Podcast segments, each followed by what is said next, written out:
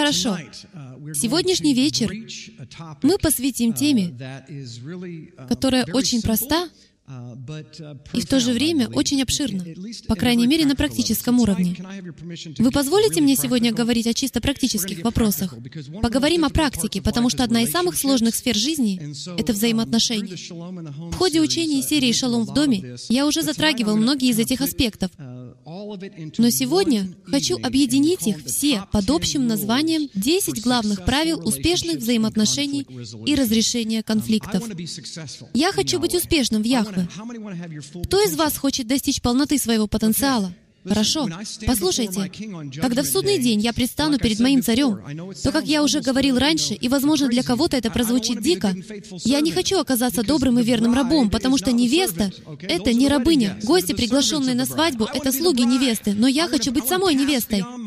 Я хочу пойти дальше значка «свадебный слуга». Кто из вас в детстве был скаутом?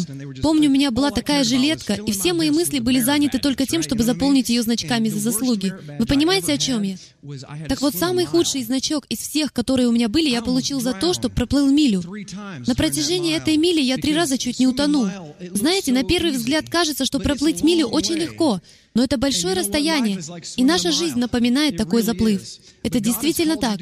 Но Бог призвал вас быть очень успешными. Когда вы предстанете перед Ним, вам не захочется получить оценку удовлетворительно и услышать что-то наподобие, что ж, не так уж и плохо, ты набрал 40 баллов из 100. У некоторых и того меньше. Лично я хочу услышать от Бога, Джим, все, что я тебе доверил, ты выполнил на 100%. Не осталось ничего незавершенного. Ты сделал все, что я тебе поручил. Я хочу, чтобы в моем списке не осталось ни одного не отмеченного галочкой пункта. Это слуга, отдающий себя без остатка, что требует полного посвящения. То есть, если вы хотите быть на 100% полезными для Бога, то вам придется стать на 100% бесполезными для самих себя. Это значит, что вы на 100% покончили со своим «я». С вашим собственным законом покончено, и теперь ваша жизнь являет Его закон. Итак, этот вечер мы посвятим обобщенному обзору 10 главных правил, которых, на мой взгляд, мы должны придерживаться, если хотим быть в высшей мере сверхъестественно успешными. Я не хочу жить в естественном мире. Вы не представляете, как долго мы жили, не видя чудес в своей жизни. За последние пару лет мы увидели множество чудес, множество исцелений и особенно невероятный успех во взаимоотношениях. Но в моей жизни так было не всегда, и для многих из вас, наверное, тоже. Я вырос в семье католиков, затем оказался в очень консервативной узкоденоминационной церкви и не видел чудес. Я не видел Божьей славы и исцеления взаимоотношений. Я не видел, как браки, оказавшиеся на грани развода, полностью восстанавливаются и расцветают. В своей жизни я ни с чем подобным не сталкивался. Это называют сверхъестественным. Сверх — это значит что-то превосходящее, естественное. Не знаю, как вы, но я не хочу быть естественным. Я не желаю жить в естественной сфере. Я хочу, чтобы сверхъестественное стало естественной, неотъемлемой частью жизни. Когда вы узнаете, что кто-то исцелился и говорите, «А, ну да, слава Господу». Кто-то встал с инвалидного кресла, здорово, прямо как в прошлый раз. Я не хочу удивляться тому, что Бог действует. Как печально, что мы оказываемся настолько потрясенными и изумленными, когда кто-то исцеляется. Все кругом начинают обсуждать это. Ты слышал? Бог исцелил их. Как будто для Него нет ничего сложнее. Нет, Ему не сложно. Просто мы не видим этого. И я твердо верю, что Бог желает, чтобы мы ходили в большем помазании и достигали того призвания, которое Он предусмотрел для каждого из нас без исключения. Итак, приступаем к правилу номер один. Мы обратимся к еврейским писаниям. Кто из вас знает, что Новый Завет четко показывает то, что мы видели миллион раз, но долгое время не замечали. Есть две вещи, которых в период написания Нового Завета просто не существовало. Это сам Новый Завет и Церковь в том виде, какой мы ее знаем сегодня. Поэтому, когда в послании к Тимофею говорится, что все Писание богодухновенно и полезно для исправления и наставления в праведности, Единственное писание, которое у них было, это Танах. Это наставления в праведности, о которых говорил Павел. Мы сегодня называем их Ветхим Заветом. Поэтому для сегодняшнего учения я решил связать наши 10 правил с историями истории и пророков и показать вам, что Божьи жизненные принципы неотделимы от тех древних законов, которые христианский мир в своем большинстве совершенно игнорирует. Они вообще не читают начало книги и потому ничего не знают о раскрытых там удивительных принципах. Но прежде чем я перейду к учению, расскажу вам историю об одном моем друге. Его зовут Крейг Хилл. Кстати, он скоро приедет к нам, чтобы послужить словом. Так вот, у него есть знакомый финансист, еврей. И Крейг как-то описал мне один замечательный случай, когда он пришел в офис к этому еврею-финансисту и спросил у него, «Слушай, среди твоих клиентов есть как христиане, так и евреи, ведь так?» Тот ответил, «Ну да». Тогда Крейг спросил, кто из них богаче? На это еврей-финансист только рассмеялся. Когда же Крейг спросил, почему он смеется, тот объяснил, что соотношение составляет 10 к одному. То есть евреи в 10 раз богаче христиан. Крейг, который так же, как и я, учитель, был этим очень заинтригован. Он тоже любит разные формулы и тому подобное, и я вполне понимаю, почему он задал следующий вопрос. А как ты думаешь, почему? Почему евреи в 10 раз богаче христиан? Тот финансист взял свою Библию, которая лежала у него на столе, и сказал, «Потому что вы, христиане, читаете окончание книги, но все финансовые принципы изложены в начале. Вы же его не читаете. Таким образом, читая начало книги, вы извлекаете оттуда все жизненные принципы, включая финансовые, которые показывают, как приобретать богатство. Где в Библии описаны все богачи? В начале книги. А где все бедняки? В конце книги. Чему мы в основном уделяли время в юные годы? Окончанию книги. Поэтому неудивительно, что мы были такими же, как наши друзья-апостолы и все остальные бедняки, описанные в конце книги. Богу все равно, сколько у вас денег, но Ему не все равно, сколько благословений вы получаете благодаря послушанию Ему. Он создает сосуды как для суда, так и для милости. Он создает как сосуды, которым дано быть богатыми, так и те, которые принимают благословение, даятели и получатели даяния. Каждый из нас относится к одной из этих двух категорий, и от нас требуется лишь исполнять свою часть. Переходим к правилу номер один. Мы будем рассматривать их в произвольном порядке. Это не вопрос правоты и неправоты. Дамы и господа, когда вы спорите с кем-нибудь, будь то с мужем или с женой, или... Ты имел в виду какой-то конкретный спор? Наверное, сегодня спорили о чем-то, да? Интересно, словом «аминь» ты имел в виду себя или свою жену? Шучу, шучу. Ладно, взаимоотношения — это не вопрос правоты и неправоты. Послушайте, работая финансовым консультантом, я тем или иным образом соприкасался с некоторыми из самых состоятельных людей, зарабатывающими миллионы долларов в месяц. И вы знаете, в чем заключается основное различие между ними и вами? В их взаимоотношениях. Они смогли установить взаимоотношения с другими людьми на том уровне, на который вы оказались неспособны. Но речь сейчас вообще не о деньгах. Я уверен, что самые состоятельные люди — это те, кто имеют полноту руаха, шалома и радости в своей жизни. Но откуда они приходят? Откуда в действительности приходит полнота радости? Отцы? Когда вы видите, как ваши дети ходят в Господе, аминь, разве можно обрести где-то больше радости, чем в здоровом браке? Именно об этом мы сейчас и поговорим. Исход, глава 32. Давайте откроем и посмотрим, о чем же идет речь в этой главе. Когда народ увидел, что Моисей долго не сходит с горы, то собрался к Аарону и сказал ему, «Встань и сделай нам Бога, что это за история? О золотом тельце, верно. Израильтяне делали себе богов и все, что с этим связано, поэтому они собрали все золото и сделали из него золотого тельца, который был одним из главных египетских божеств. Они привыкли к нему. С их точки зрения, боги были посредниками. Идолы служили для них посредниками между Богом и людьми, поэтому в тот момент они не столько поклонились идолу, как таковому, поскольку в их понимании он не был Богом, сколько создали замену для Моисея, потому что Моисей исчез. Израильтяне считали, что он умер, что он пропал. Таким образом, им нужно было создать другого посредника между ними и Яхве. Поэтому они и вылили золотого тельца. А что же об этом думал Яхве? Он посмотрел с вершины горы вниз и сказал, «Моисей, у нас проблема. Они поклоняются другому Богу». С точки зрения Яхве, они поклонялись другому Богу, хотя точка зрения народа выражена в этой главе в словах Аарона. «Завтра праздник Яхве». Таким образом, они считали, что все это поклонение Богу. Но просто они совершают его по-своему. К сожалению, во многих христианских кругах люди пытаются поклоняться Творцу по-своему. Но когда вы поклоняетесь Творцу по-своему, это называется идолопоклонство. С точки зрения Яхвы вы поклоняетесь другому Богу. Итак, что же было дальше? Пропустим несколько стихов. Давайте продолжим со стиха 7. «И сказал Яхве Моисею, поспеши сойти, ибо развратился народ твой». Обратите внимание, что Яхве сказал «народ твой». Он уже не говорит «мой народ». Это твой народ, Моисей. Яхве восемь тысяч раз говорил «мой народ». Но в этот день он сказал «это твой народ». «Ибо развратился народ твой, который ты вывел из земли египетской». Скоро уклонились они от пути, который я заповедал им, сделали себе литого тельца и поклонились ему, и принесли ему жертву, и сказали «Вот Элохим твой, Израиль, который вывел тебя из земли египетской». И сказал Яхве Моисею «Я вижу народ сей, и вот народ он, жестоковыйный.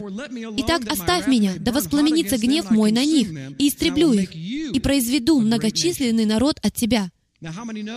Между прочим, Яхве вполне мог это сделать, потому что Моисей был потомком Авраама, а обетование было дано именно Аврааму, а не израильтянам. Бог умен. Он знал, что может исполнить свое обещание, уничтожить всех израильтян и исполнить обещанное Аврааму через Моисея. «Я произведу от тебя многочисленный народ». Забудь об этих людях, но взгляните на это. Но Моисей стал умолять Господа Бога своего и сказал, «Да не воспламеняется Яхве гнев твой на народ твой, который ты вывел из земли египетской силою великою и рукою крепкою, чтобы египтяне не говорили, на погибель он вывел их, чтобы убить их в горах и истребить их с лица земли. Отврати пламенный гнев твой и отмени погубление народа твоего.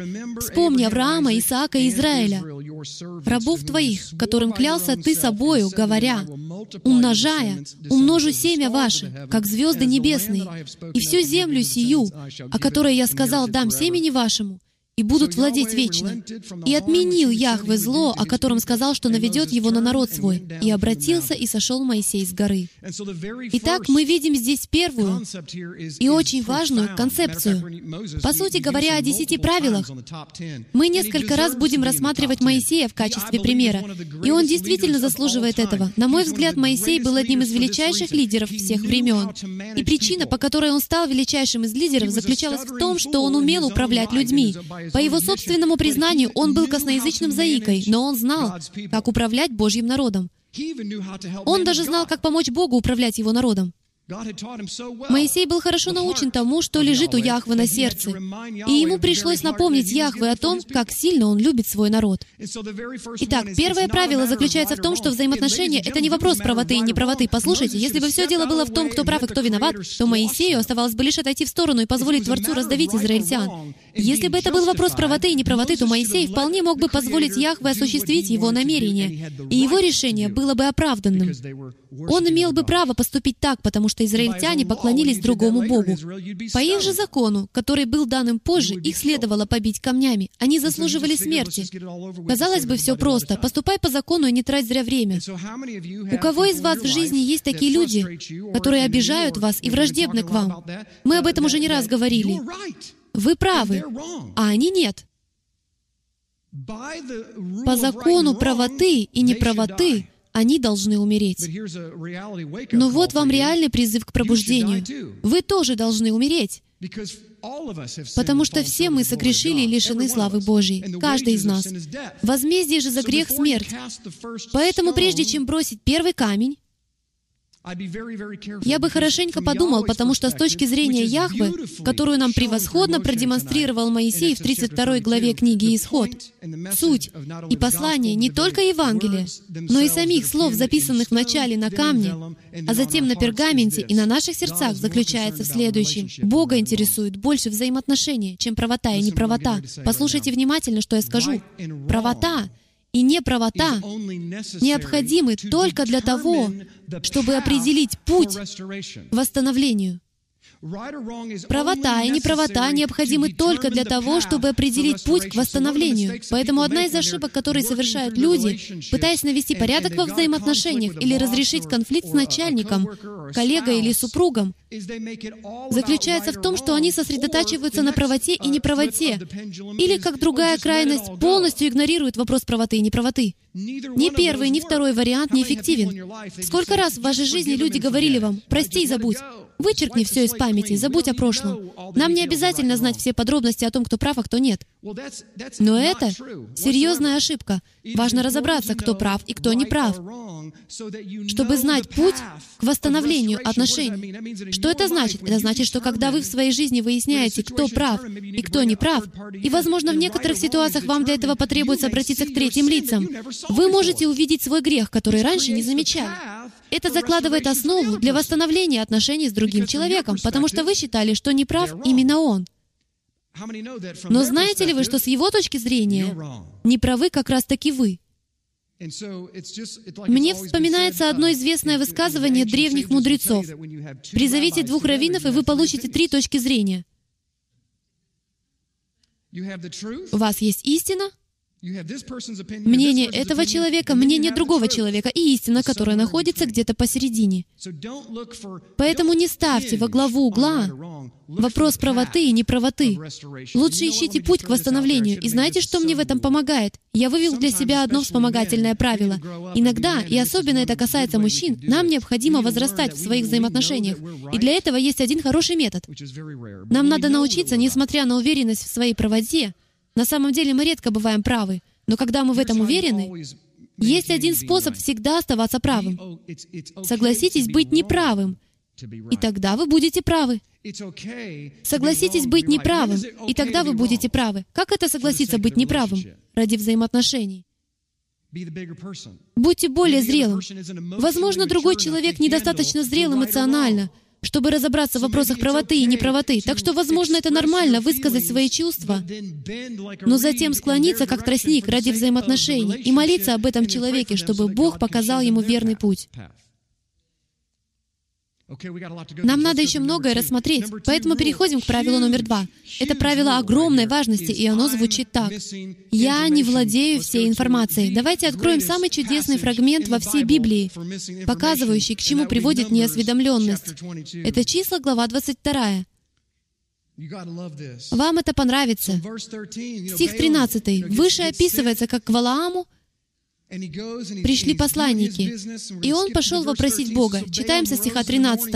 «И встал Валаам поутру и сказал князьям Валаковым, «Пойдите в землю вашу, ибо не хочет Господь позволить мне идти с вами». И встали князья Моавицкие и пришли к Валаку и сказали ему, «Не согласился Валаам идти с нами». Потом Валак послал других князей, и они убедили Валаама пойти с ними. Перейдем к стиху 22.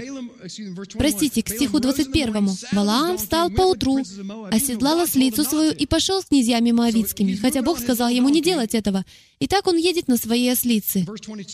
Стих 22. «Не думаю, что вы захотели бы, чтобы эта фраза стала актуальной для вашей жизни. И воспылал гнев Божий». Там никого не было. Там не было Моисея, который мог бы походатайствовать о Валааме. Поэтому случилось следующее. «И воспылал гнев Божий за то, что он пошел. И стал ангел Господень на дороге, чтобы воспрепятствовать ему.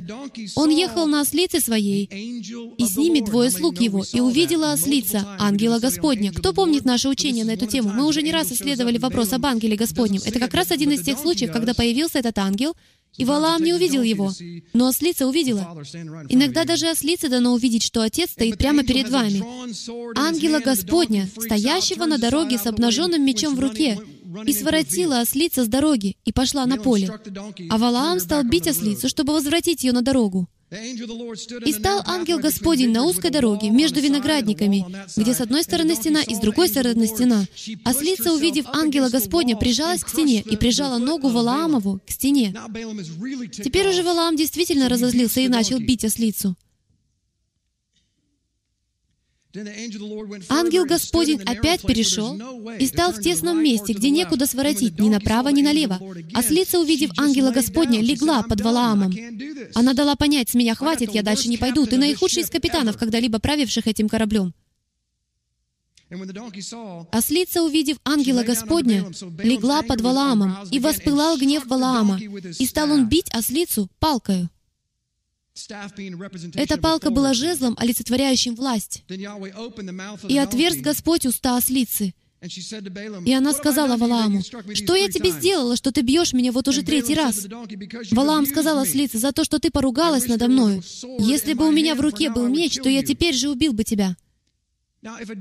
Знаете, если бы ослица заговорила со мной, то я уж точно не вступил бы с ней в беседу.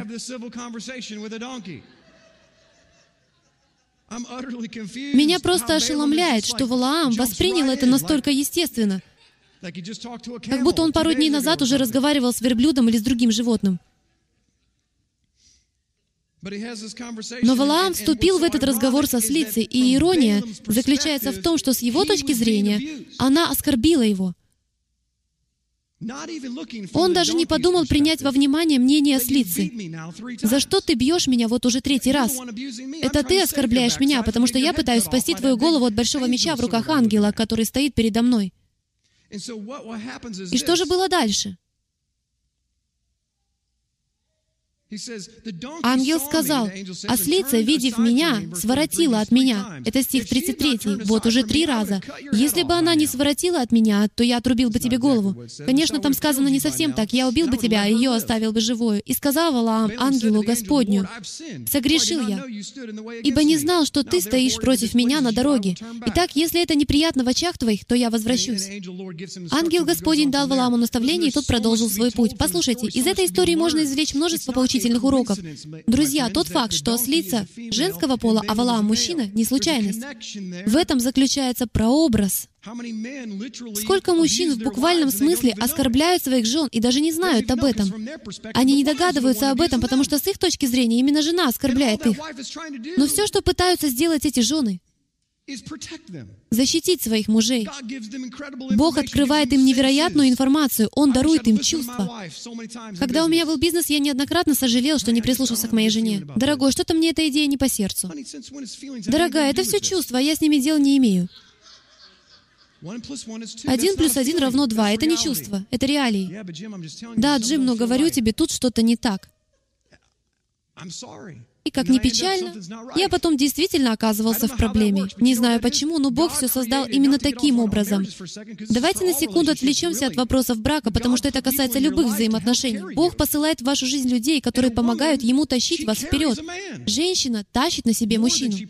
Пожалуй, даже больше, чем следовало бы. И она видит и чувствует то, к чему мужчины слепы и нечувствительны. Это даже не обязательно может быть ваша жена, это может быть близкий друг, коллега, начальник, что угодно из вашего окружения, что-то, что поддерживает вас. Какая система пытается поддержать вас, но вы считаете это оскорблением? А может, это Яхве хочет, чтобы вы что-то увидели? И потому что вы не увидели этого в первый раз, когда съехали с дороги в поле, в следующий раз Он причинит боль вашей ноге. Как итог, скорби усиливаются, потому что вы не увидели, что Бог пытался показать вам во время первых трудностей, которые были не такими уж и большими. Успех в жизни зависит от того, насколько мы слышим Божий голос. К сожалению, существуют целые группы людей, которые думают, что Божий голос можно услышать только как-то внутренне, что это нечто наподобие пророческого дара. Я люблю дар пророчества, и каждый день молюсь о том, чтобы Бог приумножил его в моей жизни. Почему? Потому что я люблю слышать Его голос, и мне нравится видеть, что Он совершает в земной сфере. Почему? Потому что это преображает человеческие жизни. Если вы когда-либо услышите Божий голос, но это не изменит вашу или еще чью-то жизнь, то вы услышали не тот голос, потому что Бог не говорит, ты такой молодец. Богу не до того, чтобы похлопывать вас по плечу, дамы и господа.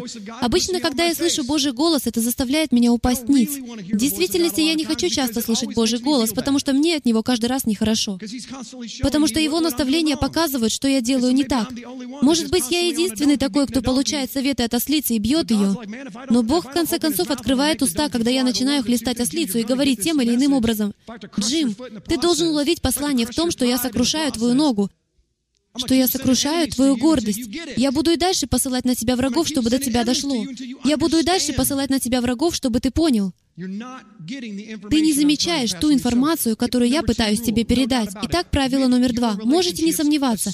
Когда в своих взаимоотношениях вы сталкиваетесь с чем-то, что задевает вас, помните о том, что вы не всегда владеете всей информацией. Вполне возможно, что это ослица, и с этим вы даже, может быть, очень согласны. Но вы можете не знать, что эта ослица послана с определенной целью. Помните о том, что вы не всегда владеете всей информацией. Переходим к правилу номер три. Всегда начинайте с вопроса. Мне нравится это правило. Кто из вас слышал о Сократе? Ну же. Правильно. Это древнегреческий философ. Чем же он знаменит? Тем, что он задавал вопросы. Тем, что на вопрос он отвечал вопросом. Философия — это одна из самых эффективных форм ведения дискуссий. Предположим, вы спрашиваете, как у тебя сегодня настроение? А у тебя? И в зависимости от ответа я уже определяю, насколько у меня хорошее настроение. Вопросы — это действительно сильное средство, поэтому давайте применять их в конфликтах, когда нам приходится несладко, когда нас обижают. Недруги для того и существуют, чтобы обижать нас. Таким образом, когда что-то происходит, и вы ощетиниваетесь, вам надо тут же вспомнить, что вы, возможно, не владеете всей информацией, и тогда вы должны задать вопрос. Потому что если вы исходите из предположения о своей неполной осведомленности, то следующим логичным шагом должен быть вопрос. Это подразумевает, что у вас нет ответа. Должен вам признаться, это одна из сфер, над которой я работаю. Я всегда не до конца осведомлен. Через мой рабочий стол за короткий промежуток времени проходит столько разной информации, информации, что порой я просто хватаюсь за голову. Сегодня я лег спать полпятого утра только потому, что пытался упорядочить всю ту информацию, которой был завален мой рабочий стол. Из-за того, что в моей жизни так много разных событий, мне приходится жонглировать сразу несколькими мечами. Мой компьютер буквально плавится, потому что его оперативная память слишком мала, чтобы вместить мою жизнь. Иногда мне приходится выдвигать мгновенные предположения. Бум-бум-бум-бум. Я получаю письмо от этого человека, который говорит одно, а тот человек предположительно сделал другое, и я знаю, что предположительно он это сделал, но предполагаю, что он этого не делал, потому что... Я не знаю, могу ли выдвигать такие предположения, но предполагаю, что это сделал он. И вот я расстроен тем, что он предположительно это сделал, хотя он этого вполне вероятно не делал. Все это влечет за собой это, это и это, причиняет мне боль, потому что этот человек вполне вероятно ни в чем не виноват. Но мне даже и в голову не пришло задаться вопросом, а владею ли я полной информацией? Это касается не только меня, но и каждого из вас. Крайне важно задавать вопросы. Вас обидели? Выясните все обстоятельства. Представьте себе, представьте, что вы оказались на судебном заседании, и ваш адвокат Адвокат, который вас защищает, опрашивает свидетеля, дающего показания против вас. Он подходит к свидетелю и говорит, «Назовите ваше имя, сэр. Меня зовут Джон Смит». «Спасибо, сэр», — говорит адвокат и садится. И все, что он говорит, «спасибо». Никаких вопросов свидетелю, дающего показания против вас. Можете ли вы представить себе настолько ужасного адвоката, который никогда не проводит перекрестного допроса свидетелей, чтобы докопаться до истины? Тем не менее, мы не задаем вопросов тем, кто нас окружает, чтобы получить информацию, и в результате становимся в жизненных вопросах ужасными адвокатами и ужасными судьями. Это один из факторов, который показывает вашу готовность или неготовность осуществлять призвание лидера. И мне приходилось вести серьезные разговоры с лидерами по всей стране именно об этой проблеме. Если вы выносите суждение о ком-либо, не владея всей информацией, то это сразу же показывает вашу несостоятельность как лидера. Бог просто берет резюме такого человека и рвет его на клочки. С тем, кто судит несправедливо, Бог даже не начинает собеседование. Скажите, кто такой судья по определению? Это тот, кто задает множество вопросов. Он хочет знать все подробности, исходя из той предпосылки, что никогда не владеет полнотой информации, и выясняет все до тех пор, пока не останется ни одного человека, который мог бы выйти и рассказать что-то новое. Только тогда я смогу вынести справедливое решение. Так поступают хорошие лидеры, хорошие родители. Хотите достичь успеха в отношениях со своими детьми? Если во время ужина кто-то из них перевернул стакан, спросите, зачем ты это сделал? Если ребенок ответит «я нечаянно», то вы можете сказать «О, нет проблем, просто мне стало интересно». Я подумала, не перевернуть ли и мне свой. Может, ты сделал это ради папы, чтобы рассмешить его? Конечно, маме не смешно, но я смеюсь.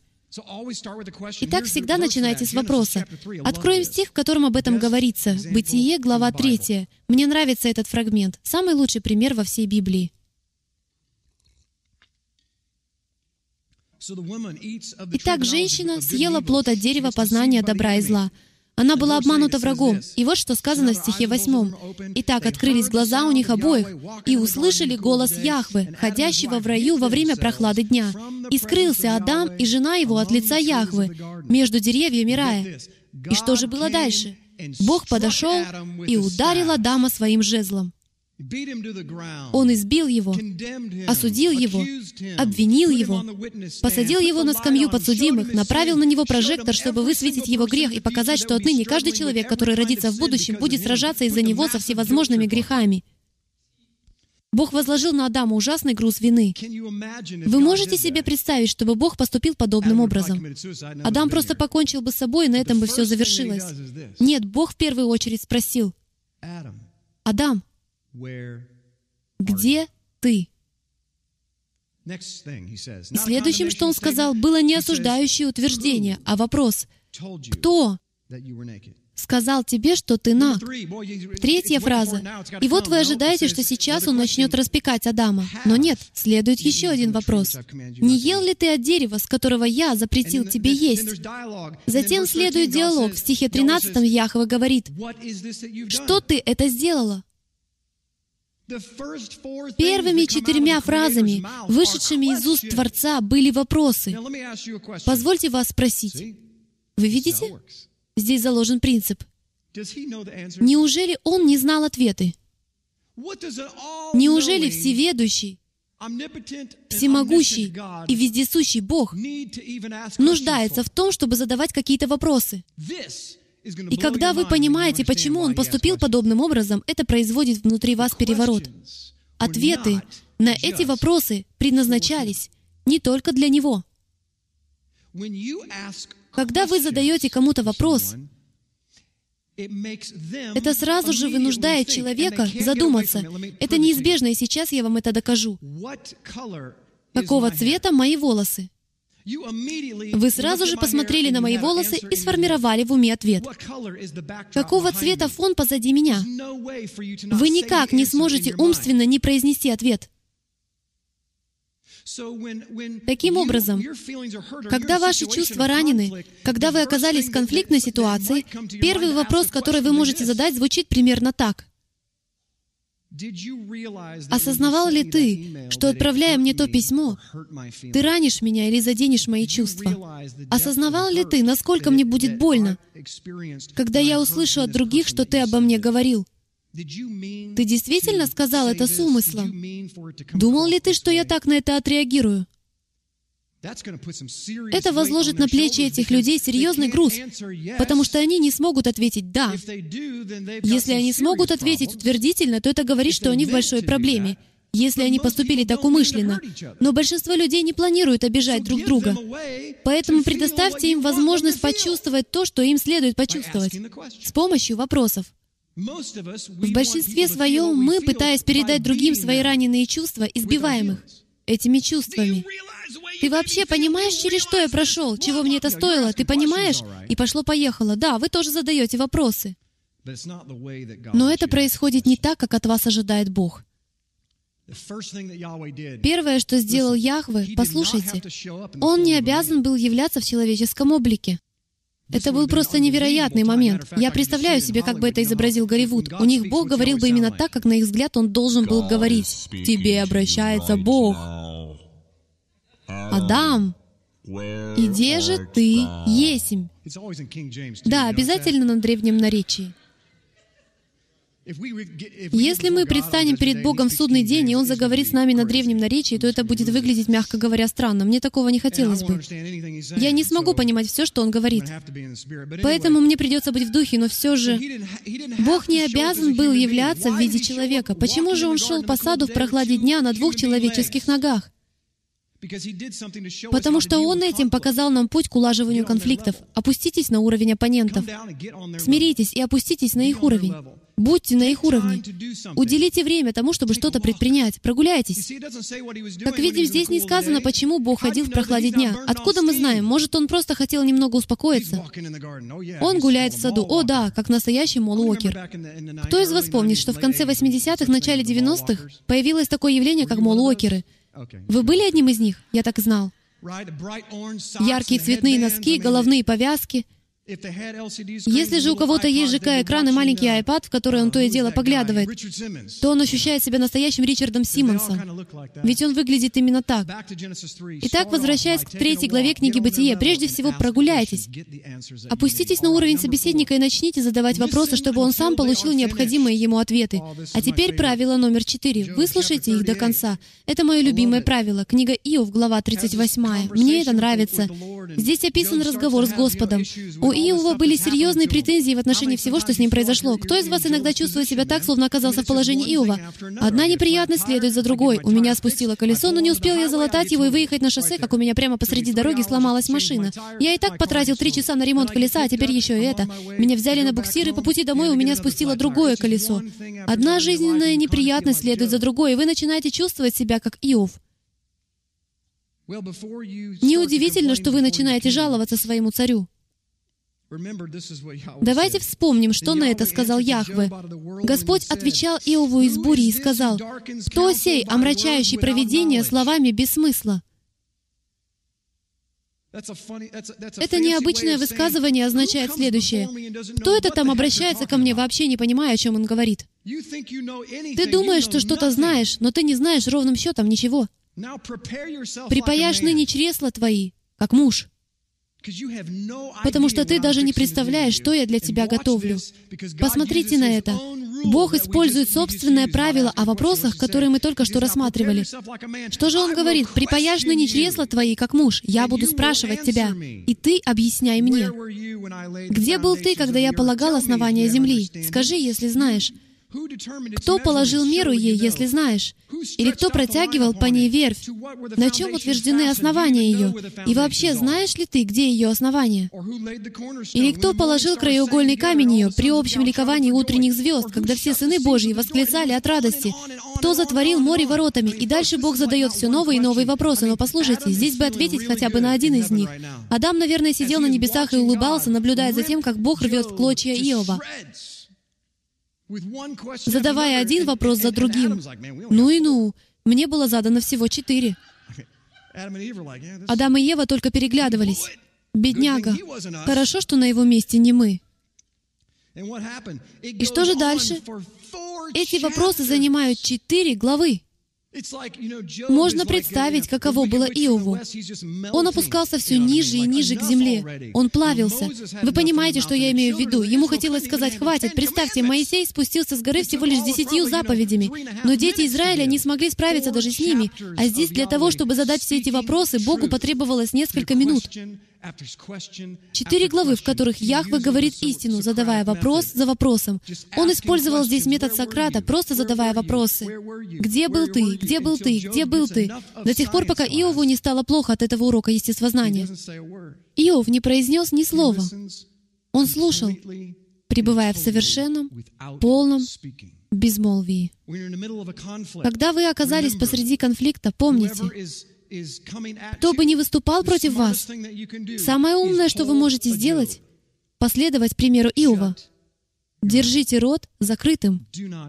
Ничего не говорите. Хотя это может длиться целых четыре главы. Расскажу одну забавную историю. Я решил воспользоваться этим методом, когда впервые учил на эту тему. Тогда я подумал, мне надо самому практиковать то, чему я учу. Поэтому мы с женой затеяли один спор, чтобы мне было о чем вам рассказать. Я до сих пор помню его в малейших деталях. Уже прошло много лет, но я хорошо его запомнил. Это был жаркий спор. Моя жена из-за чего-то разозлилась на меня. Знаете, я постоянно веду себя как глупец, постоянно делаю что-то не так. В общем, я в очередной раз поступил неправильно с моей женой, и вечером, перед тем, как лечь спать, она решила высказать свои чувства. Мужчины, ваши жены, наверное, тоже это делают. Я хочу поделиться, что у меня на сердце. И они высказывают. И оказывается, у них на сердце столько всего.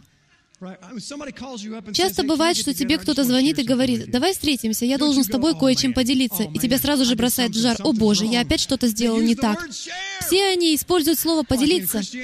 Худшего слова в христианстве просто не существует. Оно означает «я хочу поколотить тебя», сравнять тебя с землей. Ты меня обидел. Но моя жена говорит очень мягко. И обычно в таких случаях я превращаюсь в адвоката самого себя. И это естественно. Я профессиональный оратор и умею убедительно говорить, но только не в случае с моей женой. Мне никогда не удается убедить ее. Мужчины, вы не сможете провести свою жену, даже не пытаетесь. Те, кто любят вас больше всех, видят вас насквозь, согласны? Их не проведешь. Итак, в большинстве случаев я сразу же брался за дело, пытаясь защититься, но на этот раз я знаете, что сделал? Решил, что буду просто слушать. Просто слушать. И результат был потрясающий. 22 минуты. Откуда я знаю точное время? Я следил за часами. Она 22 минуты высказывала, что у нее на сердце. А я просто слушал. Где-то через 15 минут я расплылся в улыбке до ушей, потому что подумал, она явно идет на рекорд. Сколько это будет продолжаться? Мне казалось, она никогда не остановится. Ее воспоминания уже дошли до 94 года, а я все молчал, готовый к тому, что она углубится в прошлое еще лет на 20, вплоть до того момента, когда я появился на свет. В общем, все это могло затянуться надолго. Я столько всего узнал, принимая к сведению все, что Бог мне в тот момент показывал. Жена говорила мягко, совсем не повышая голос. Она просто говорила и говорила, высказывая свои чувства. «Послушайте, я в жизни не делал ничего подобного.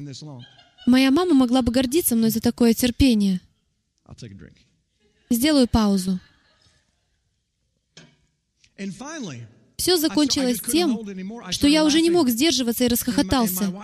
Моя жена спросила, над чем ты смеешься? И я сказал, дорогая, уже прошло 22 минуты. А она, но я еще не все сказала. Потом она тоже рассмеялась, и мы оба смеялись. И моя жена сказала, «Просто я еще никогда не видела, чтобы ты так долго молчал». А я сказал, знаешь, мне даже понравилось. Пока я молчал, я столько всего о себе узнал.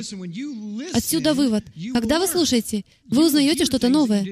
Вы слышите то, что раньше не слышали. Большинство из нас слушает совсем иначе. Мы слушаем, но в уме уже готовим следующий аргумент. Поэтому мы не улавливаем смысла сказанного, потому что просто ожидаем, когда наш собеседник остановится, чтобы перевести дыхание. Моя жена это понимала и потому не сделала ни одной паузы. Я не шучу. Вы думаете, что она умеет говорить только медленно, но я натренировала ее говорить без передышки. Я только успеваю набрать воздух, а она уже продолжает. Поэтому приложите все усилия к тому, чтобы набраться терпения и выслушать все до конца. Просто слушайте, вы узнаете много нового. И знаете, что еще может произойти? Это может вас обоих рассмешить и заставить вашего собеседника почувствовать, что с его мнением считаются, потому что он увидит, что вы уделили время тому, чтобы выслушать его. Правило номер пять. Признайте свою неправоту. Я пытался найти другой фрагмент Писания, но не смог отыскать по этому вопросу ничего лучшего, чем та же книга Иов. Давайте откроем главу 42 этой книги. Чудесная глава. Когда истекает время слушания, мы приходим к следующему пункту. За четыре предыдущие главы Иов был буквально смят. Он не имел ни малейшей возможности вставить хотя бы слово, потому что Господь, как только заканчивал одну мысль, сразу же начинал другую. Он еще не высказал все, что хотел.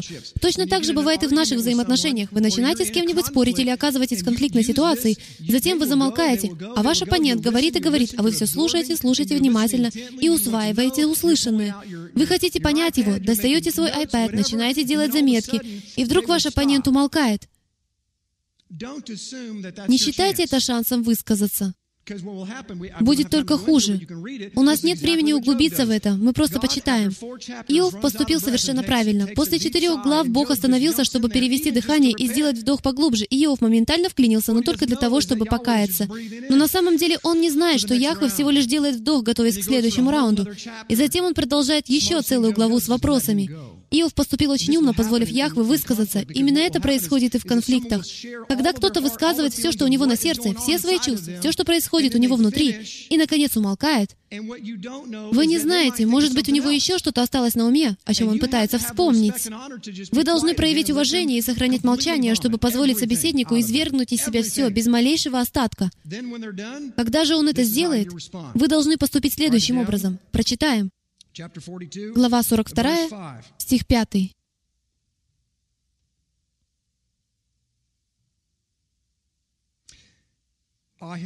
«Я слышал о тебе слухом уха. Теперь же мои глаза видят тебя.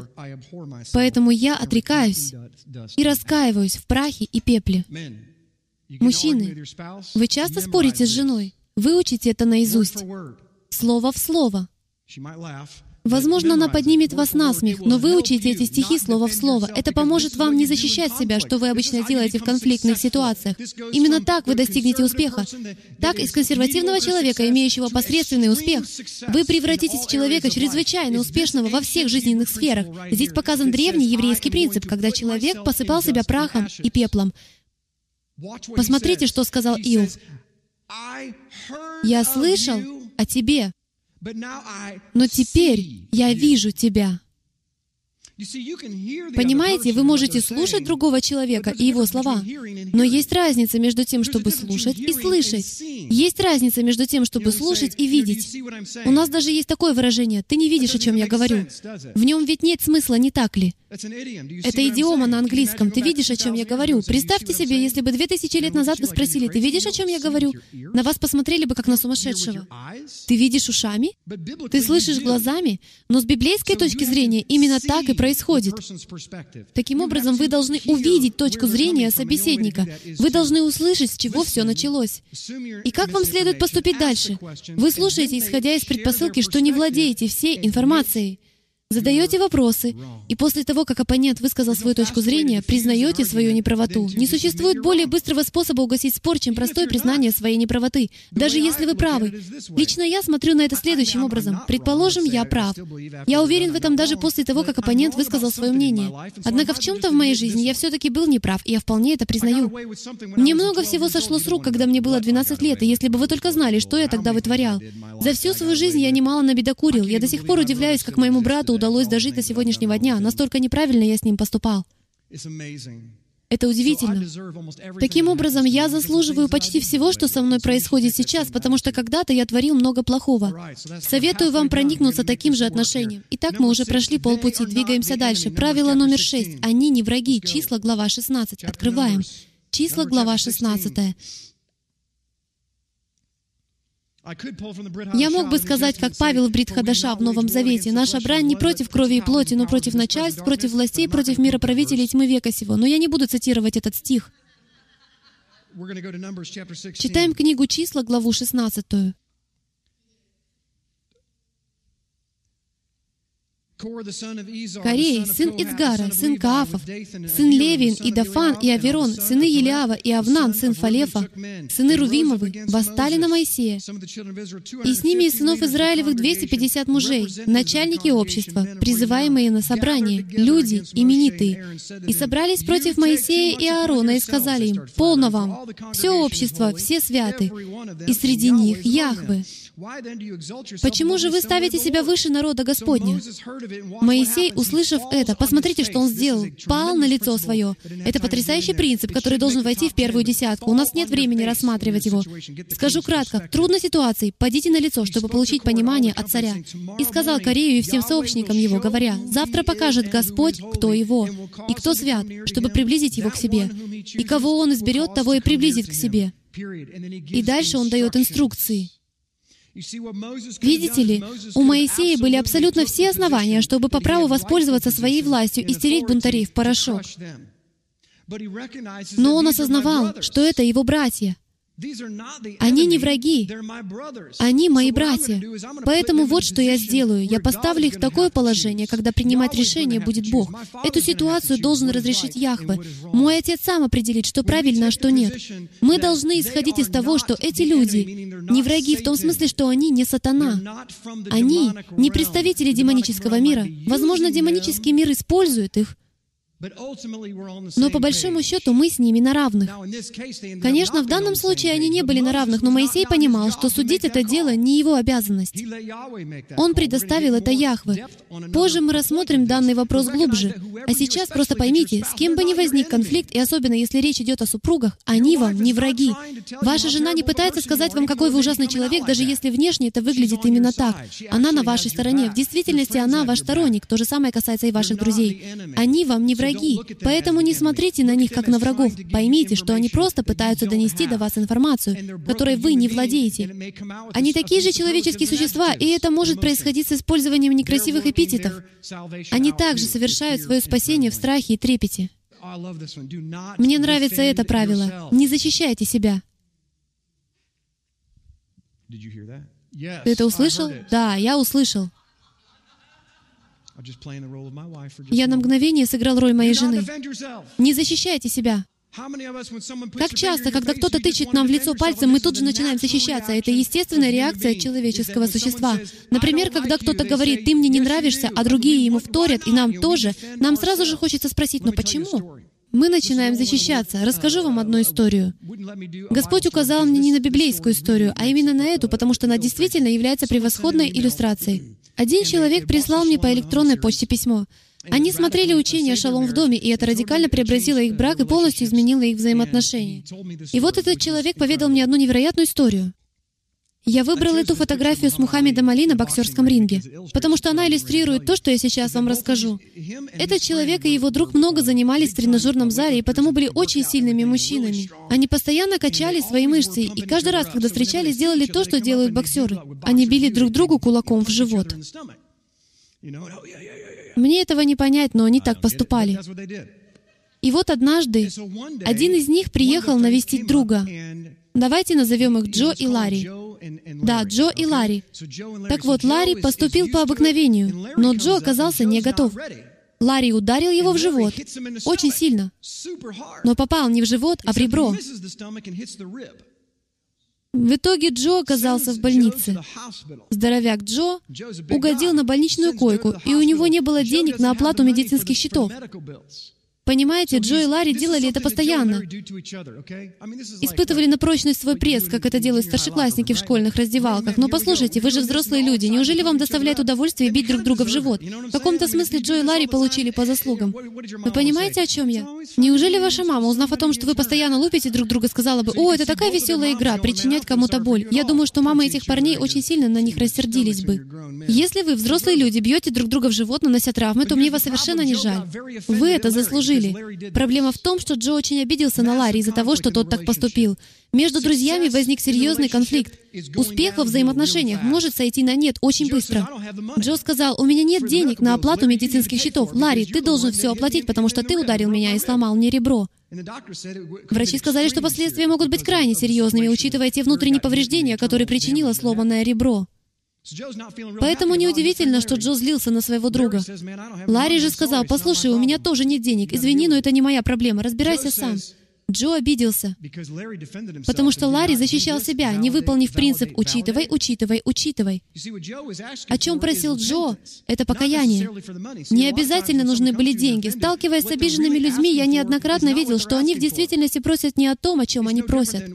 Точно так же, как мой ребенок, поранившись, бежит ко мне не столько для того, чтобы я устранил проблему, сколько для того, чтобы я обнял его.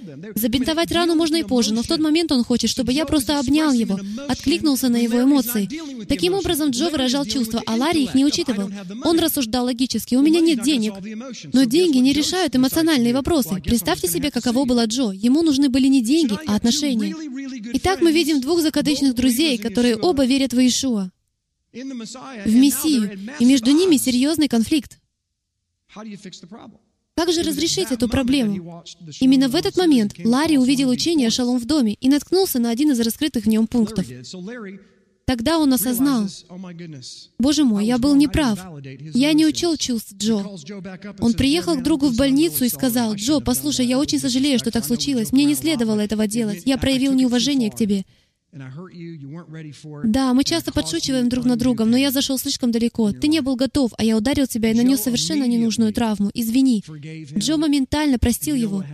И знаете, что было дальше? Ларри сказал, «У меня действительно нет денег, и я не знаю, как выйти из этой ситуации, но я сделаю все, чтобы оплатить твои медицинские счета. Даю тебе слово, так что можешь не беспокоиться об этом. Это моя проблема. Я твой должник». Два дня спустя кто-то прислал ему чек. Сам того не зная, тот человек оплатил все медицинские счета Джо. И взаимоотношения друзей были восстановлены полностью. Дамы и господа, это очень действенное правило. Я даже могу сказать, что по своему потенциалу оно самое сильное из всех правил, которые мы сегодня рассматриваем. Учитывайте то, что говорит вам другой человек, даже если вы с этим не согласны, потому что любые слова содержат в себе две составляющие — интеллектуальную, то есть факты и цифры, и эмоциональную.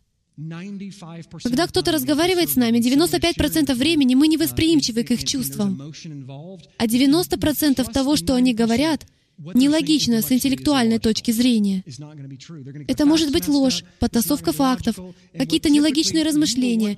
И наша типичная реакция — это самозащита, попытки выделить логическую составляющую. По крайней мере, я именно так и делаю. Наше служение не зря называется «Страсть к истине». Я очень силен в выявлении противоречий и того, что не является правдой. Из-за этого я иногда довожу людей до белого коленя, потому что мне сложно действовать на эмоциональном уровне. Я все еще учусь этому. Я в процессе уже достиг определенных успехов. На самом деле, каждому из нас следует научиться отбрасывать интеллектуальную составляющую и обратить внимание на эмоции. На чувства, потому что во многих случаях имеют значение только они. Итак, учитывайте, учитывайте, учитывайте. Давайте на счет три скажем все вместе. Учитывай, учитывай, учитывай. Отлично. В следующий раз, когда у вас возникнет спор с мужем, и он начнет защищать себя, громко заявите ему, учитывай, учитывай, учитывай. Если он вас не услышит, сделайте так, учитывай, учитывай, учитывай. И повторяйте это снова и снова, пока до него не дойдет. Нам надо тренироваться. Применяйте это в отношениях со всеми окружающими, и вы увидите успех. И еще вы увидите, как резко возрастет ваша популярность, потому что каждому человеку нравится, когда к нему относятся с пониманием. Каждому. Знаете, что произойдет? Они перестанут точить на вас зуб. Они скажут, знаешь, на самом деле это не такая уж и проблема. В действительности я ничего против тебя не имею. Извини, что так получилось. Пусть их эмоции не обижают вас. Воспринимайте их спокойно и выдержанно. Об этом можно было бы говорить долго. Учитывайте, учитывайте, учитывайте. Правило номер восемь. Никогда, ни в коем случае не критикуйте. Четвертая книга Царств, глава 2, стих 23. Четвертая Царств, вторая глава, стих 23. О, вам не захотелось бы быть современниками Елисея. Вот он идет. Елисей жил в те времена, когда еще не было парикмахерских и париков. И он был лысым. И так он идет по дороге, по своим делам. И пошел он оттуда в Вифиль. Когда он шел дорогою, малые дети вышли из города и насмехались над ним, и говорили ему, «Иди, плешивый, иди, плешивый, иди, лысый, иди, лысый, иди, лысый». Ха-ха-ха. И вот Елисей, который только что по своему обыкновению совершил очередное чудо, развернулся, посмотрел на этих детей и проклял их именем Яхвы. И вышли две медведицы из леса и растерзали из них 42 ребенка. Ну вот, теперь можно и накормил. Здесь так и сказано. Такая вот короткая история. Дети настолько развеселились, критикуя Елисея за его внешний вид, что он в сердцах сказал, «Эй, медведицы, выходите! Время обедать!» А я пошел. У меня дела на горе кормил. А вам, детки, удачи! Конечно, все бросились в рассыпную, но 42 ребенка все же погибли. Совершенно дикая история, полный контекст которой нам непонятен. Тем не менее, она хорошо иллюстрирует, насколько серьезный вред наносит критицизм. Критицизм уничтожает. Он полностью разрушает взаимоотношения. И что опаснее всего, вы думаете, что вредите тем, кого критикуете. Но я хочу показать вам, что это не так. Возможно, вы никогда об этом не задумывались так же, как эти дети, которые ради забавы критиковали Елисея. Но кто погиб? Тот, кто критиковал. Поэтому, когда вы критикуете кого-то, предварительно не разобравшись в контексте ситуации, если вы не захотели предположить, что не владеете всей полнотой информации и не потрудились задать вопросы, выслушать оппонента и затем покаяться, вы разрушаете в духовном мире свою взаимосвязь с царем. Он отказывается говорить с вами или давать вам глубину понимания, знания и развлечения, или отвечать на ваши молитвы, когда вы критикуете других. Вы не должны этого делать. Ни в коем случае.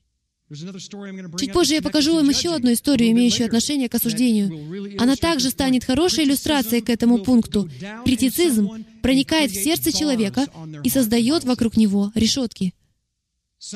Так сказано в Библии. Некоторые из вас всю свою жизнь испытывали трудности в личностном развитии, потому что кто-то говорил вам, что вы недостаточно хороши, красивы или умны. Заявляю вам со всей ответственностью, Бог говорит, что Он любит вас, что вы вполне красивы, вполне умны и хороши. Позвольте Яхве обратить вспять проклятие вашей жизни.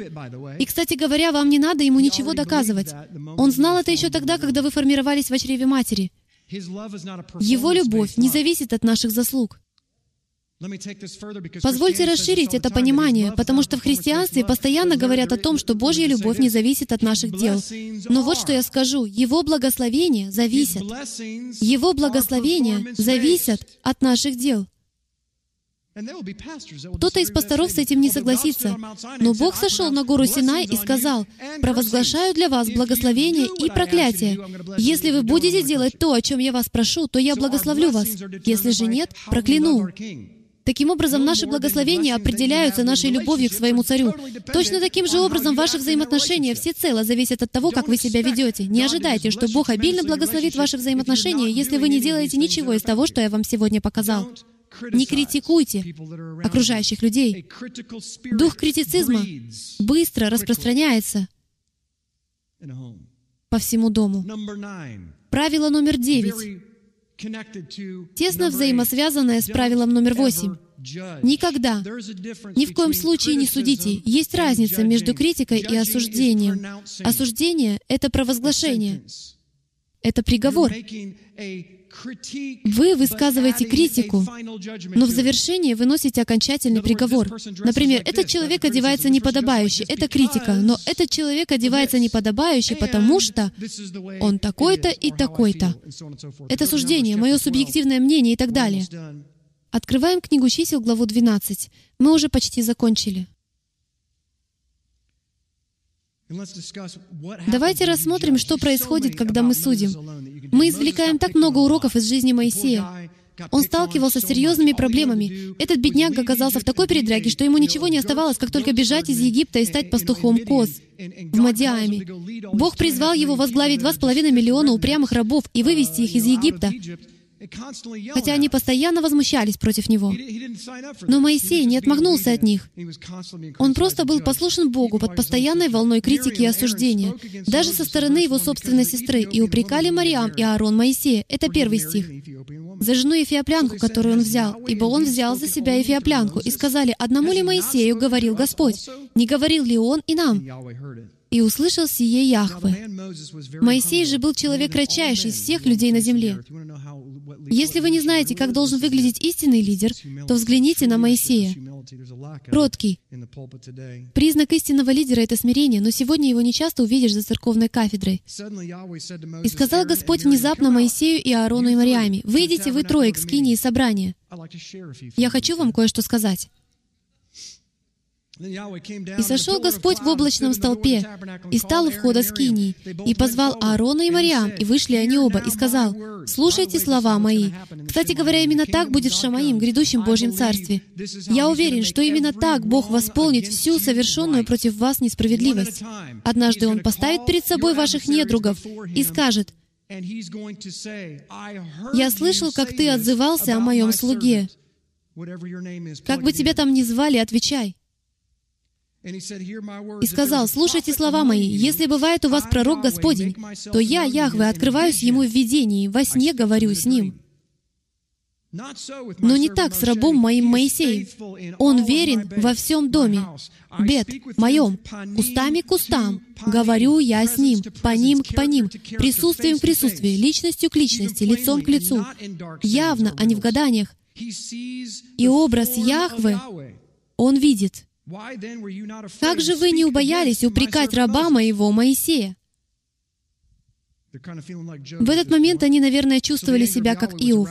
«И воспламенился гнев Господа на них, и он отошел. И облако отошло от скинии, и вот Мариам покрылась проказою, как снегом». Между прочим, это уже последняя стадия проказы, завершающая. Человек белый, как снег, это уже, по сути, мертвец. Бог подпустил к Мариам не начальную стадию этой болезни, когда на лице появляются первые язвы, а кожа начинает шелушиться. Здесь речь идет о последней стадии проказы, когда человеку уже остается совсем мало времени. На этой стадии он полностью становится белым, и у него начинают отпадать части тела.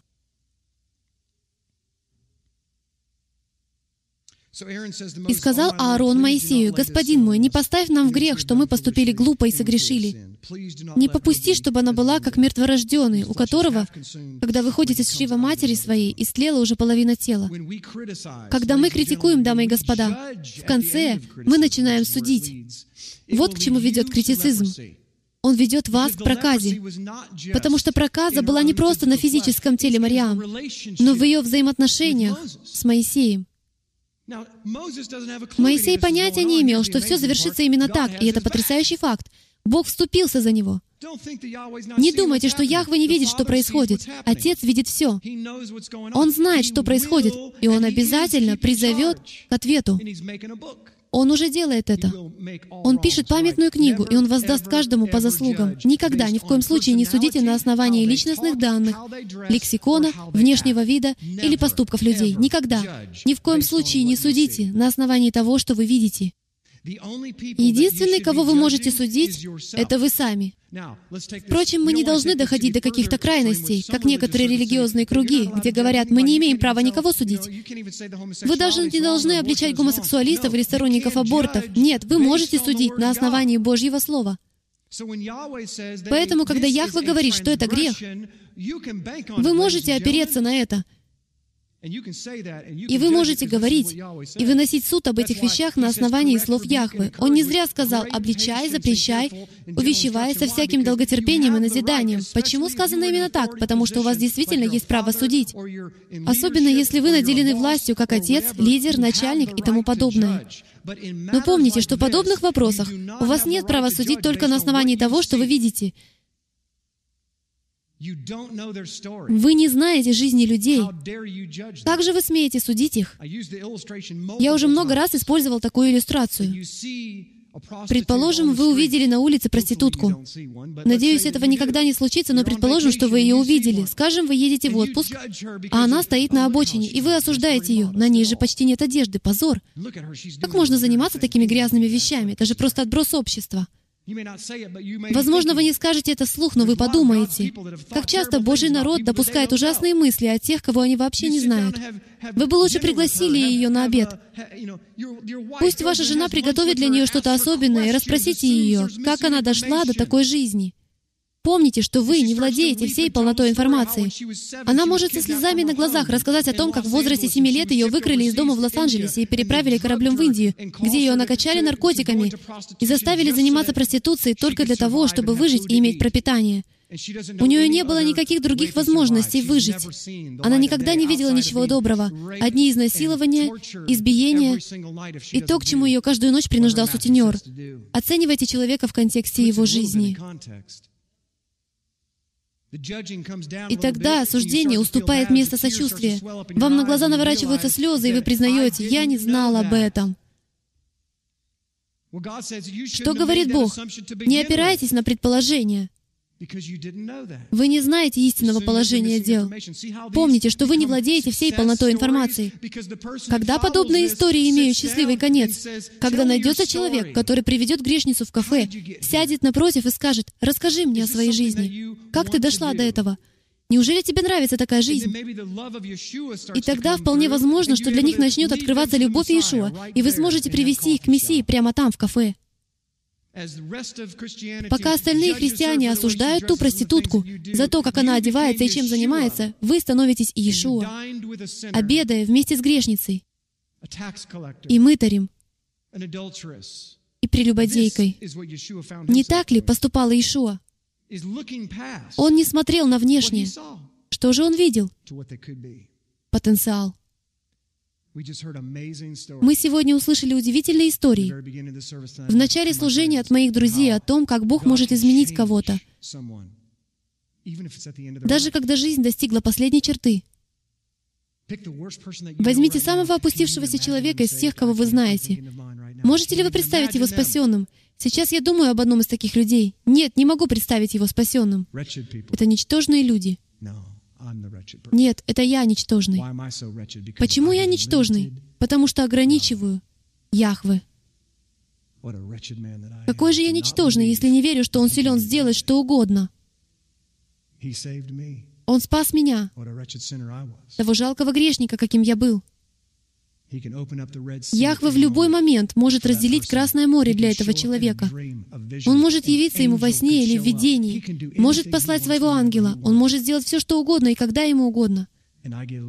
Такое понимание действует отрезвляюще, и потому я говорю, никогда не судите. Любите людей. С этого все начинается. Во все времена путь к восстановлению лежал через любовь. И в завершение правило номер десять. Молитесь о них. Давайте вернемся к книге «Исход», с которой мы начинали. В той же самой главе, которую мы читали в начале. Это эпизод с золотым тельцом. Стих 7. Яхве сказал, «Отойди от меня, я уничтожу свой народ». Я увидел, что это за люди. И Моисей в стихе 11 молит Яхве, «Да не воспламеняется, Господи, гнев Твой на народ Твой. Кто бы так поступил? Ради недругов, ради тех, кто нападал на него, роптал на него, предъявлял претензии. Кто проявляет такое же сострадание, смирение и любовь? Это правило номер 10. Но оно начинается с цифры 1 и заключает в себе все, о чем мы сегодня говорили.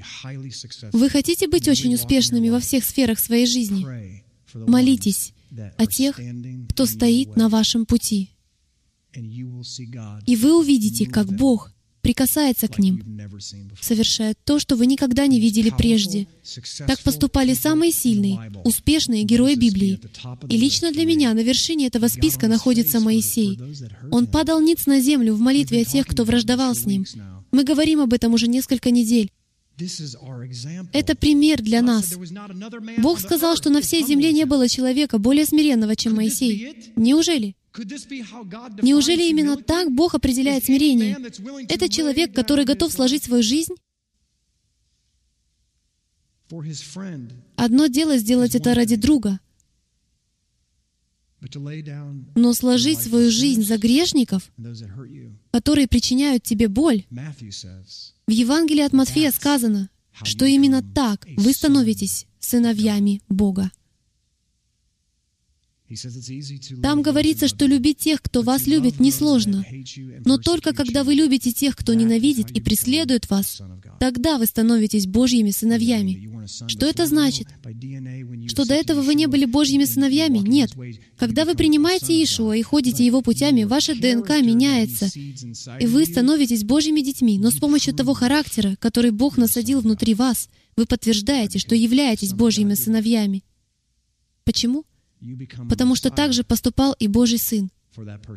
Вы становитесь Мессией для какого-то человека, когда проявляете к нему любовь и молитесь о нем, когда вы готовы молиться за его брак, как тот молодой муж, жена которого убежала вскоре после свадьбы вместе с его лучшим другом. Но он был настолько послушен Богу, что нашел в себе силы молиться о своей жене и о своем лучшем друге, чтобы они были счастливы в браке. Вы можете себе такое представить? Лишиться своей жены в первый же год семейной жизни из-за лучшего друга и молиться о том, чтобы Бог благословил их брак. Кто способен на такое? Только тот, у кого в сердце живой Бог. Успех достигается не тогда, когда вы переступаете других, когда вы манипулируете людьми. Успех достигается тогда, когда вы простираетесь на земле так низко, как только возможно, и позволяете людям переступать через вас. Я не хочу этим сказать, что вы должны позволять людям ранить вас. Просто позвольте им возложить на вас свои бремена. Помогите им нести их бремена, и вы станете их героем. Взаимоотношения восстановятся. Позвоните кому-то и скажите, что любите их.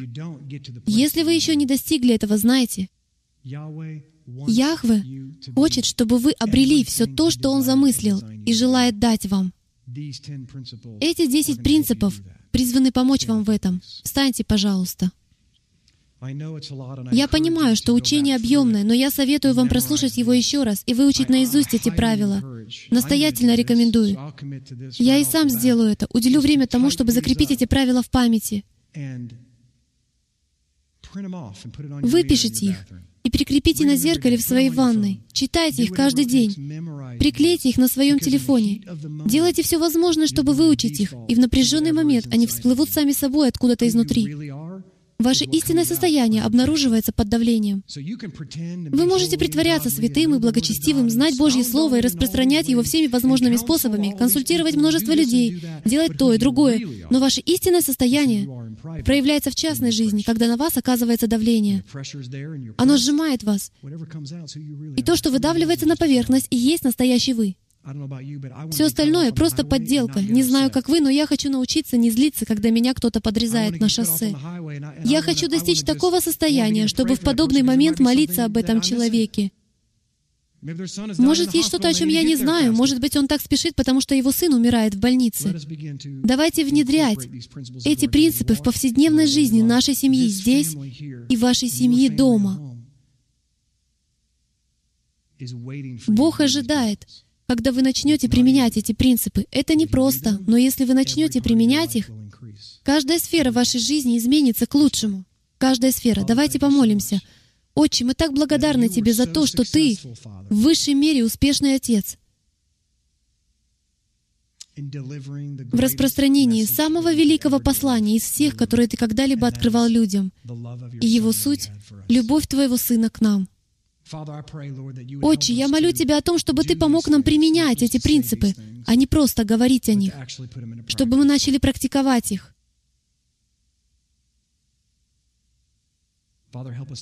Отче, помоги нам задавать вопросы, помнить о том, что мы не владеем полнотой информации, помоги нам не критиковать и не осуждать других, помоги нам молиться о тех, кто нас обижает.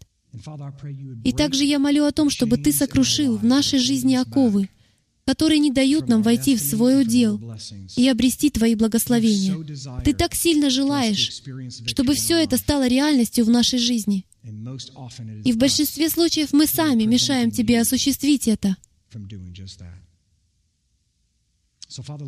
Поэтому, Отче, вложи эти принципы глубоко в сердце своего народа, чтобы они стали частью их естества и повседневной жизни. Сделай нас более похожими на Тебя, Отче. Это все, о чем мы просим. Величайший успех, которого мы можем когда-либо достичь, это достичь полноты нашего потенциала в Твоем Сыне. Боже, благодарим Тебя за этот чудесный вечер и за Твое Слово. И все сказали «Аминь». Да благословит Тебя Господь и сохранит Тебя, да презрит на Тебя Господь светлым лицом Своим и помилует Тебя, да обратит Господь лицо Свое на Тебя и даст Тебе шалом.